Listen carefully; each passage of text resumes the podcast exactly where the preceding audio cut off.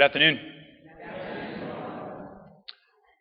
Uh, this time of year, um, this late July, mid to late July period, um, is usually, uh, for a sports fan, the most boring time of the year beyond belief. Um, it's the it's the middle of the baseball season, and quite honestly, we don't have a baseball team around here, so a lot of people are just kind of like, I don't really care about that. Pro baseball. I'm a huge Astros fan. They're in first place.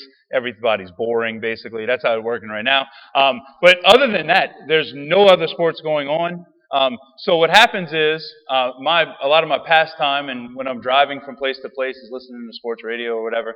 Um, what ends up happening is is they have certain topics that typically kind of just fill in these dead seasons, right? Um, top ten players of all time, or this the, the greatest games of all time, and this is the time of year whenever ESPN just starts showing replays of old games because there's nothing else to do, right?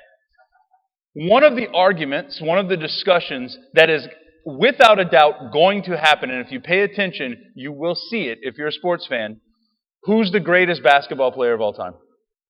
That's, that's going to be a question, and they always do this, right? They always try and compare these different generational teams, these different generational players, but ultimately it comes down to two options Michael Jordan or LeBron James. And the answer is Michael Jordan, period. It's over. Discussion over, no question. LeBron James, like, look, Le, LeBron James has made it to a bunch of finals. That's fine, but he loses most of them. Michael Jordan made it to six of them, and he won six. And then in the middle of his career, he decided, I'm going to go play baseball for a little while. He came back, and in a matter of a year, boom, he was right back in the finals and won three more. He's the best player of all of them. Done. Right? Conversation's over. It's finished. It's, it's easy. You're welcome. Now you can change the channel. You don't have to listen to sports talk radio ever again. Right? The reason why I say that there's always a case to be made, and you, you get people that are they're arguing over something that's absolutely stupid and absolutely pointless, and for two months at a time, they're just going to scream about it until it's football season. And they start screaming about who should be in the top ten, right? But it's a dumb topic that they continue to bring back up over and over and over, and they always want to point out what's the example, what's the silver bullet, what's the trump card that says that Michael Jordan is a better player than LeBron James, or LeBron James is a better player than Michael Jordan. Right? This is what always happens. It's like, prove to me with your sign. There's your bridge, right? Today's gospel, the people are looking at Jesus and they're saying, We want to see a sign. Give us evidence that you are who you say you are. Give us the clear evidence. Do something for us right now that's going to prove to us that you are who you say you are. And Jesus says, This is a wicked generation that looks for a sign. And no sign will be given except the sign of Jonah. Now, the reason why I bring that up is because sometimes we can miss what actually might have happened, what actually is going on with the book of Jonah. Jonah is this prophet.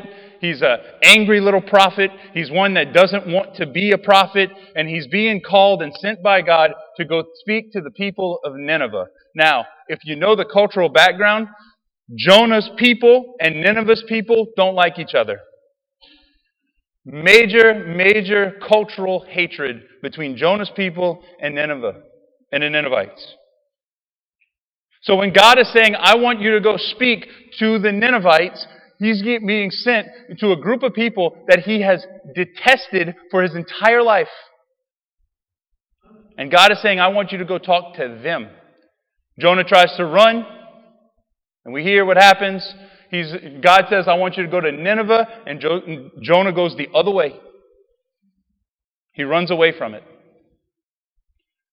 Essentially, what ends up happening is they find him out. They have this, he's on this ship, he's sailing away from Nineveh, and as he's sailing away from Nineveh, a storm hits. The people realize this guy is the source of our problems. God's punishing us because of him, so they throw him overboard, and a fish eats him. The fish eats him and spits him up where? on the shore of Nineveh because you don't run away from God. He's going to find a way, right? The sign, though, that we hear about is that Jonah spent three days in the whale, or three days in the fish. And that's the same sign that Jesus will take. That's the only sign that this generation will get from Jesus. Every time I've ever heard that story of Jonah, it, it's always going, I've always gone back to like the image in Pinocchio of Pinocchio being in the belly of the whale, right? And living and doing his thing, and then all of a sudden he gets out. But there's nothing that tells us that Jonah was alive when he was eaten. In fact, in looking at today's gospel and looking at the Old Testament, it would actually probably suggest that Jonah died and was resurrected in Nineveh for all to hear the message of repentance. How much fuller of a sign are we talking about if Jesus is going to die, spend three days in the belly of the earth? and then rise and not just go back to the Jews, to his people, but also to the very people that killed him, the Gentiles. The beautiful thing is, is that for us on this side of the resurrection, on this side of the New Testament, that God continues to reveal to us his signs, his sacraments. He continues to communicate to us His grace.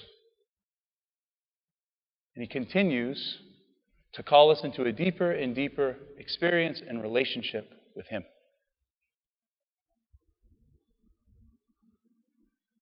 The Lord, by resurrecting, has communicated His gospel, has communicated His message of hope to every one of us. That we could have a hope of being in heaven, a hope of a resurrection as well, a hope of eternal grace and happiness with Him. Today, we're given a sign, a small sign, but a sign, nevertheless, in the Eucharist of what we're being invited to for all eternity. Today, we get a foretaste, an appetizer, if you will, of that communion that God is continuing to call us into. Let us not be one, let us not be like the, the people speaking to Jesus today who are looking for a sign out and about. But instead, let us come to the sign that truly feeds us and is truly fulfilled. That today we can receive Him and be drawn closer to our Lord. Amen.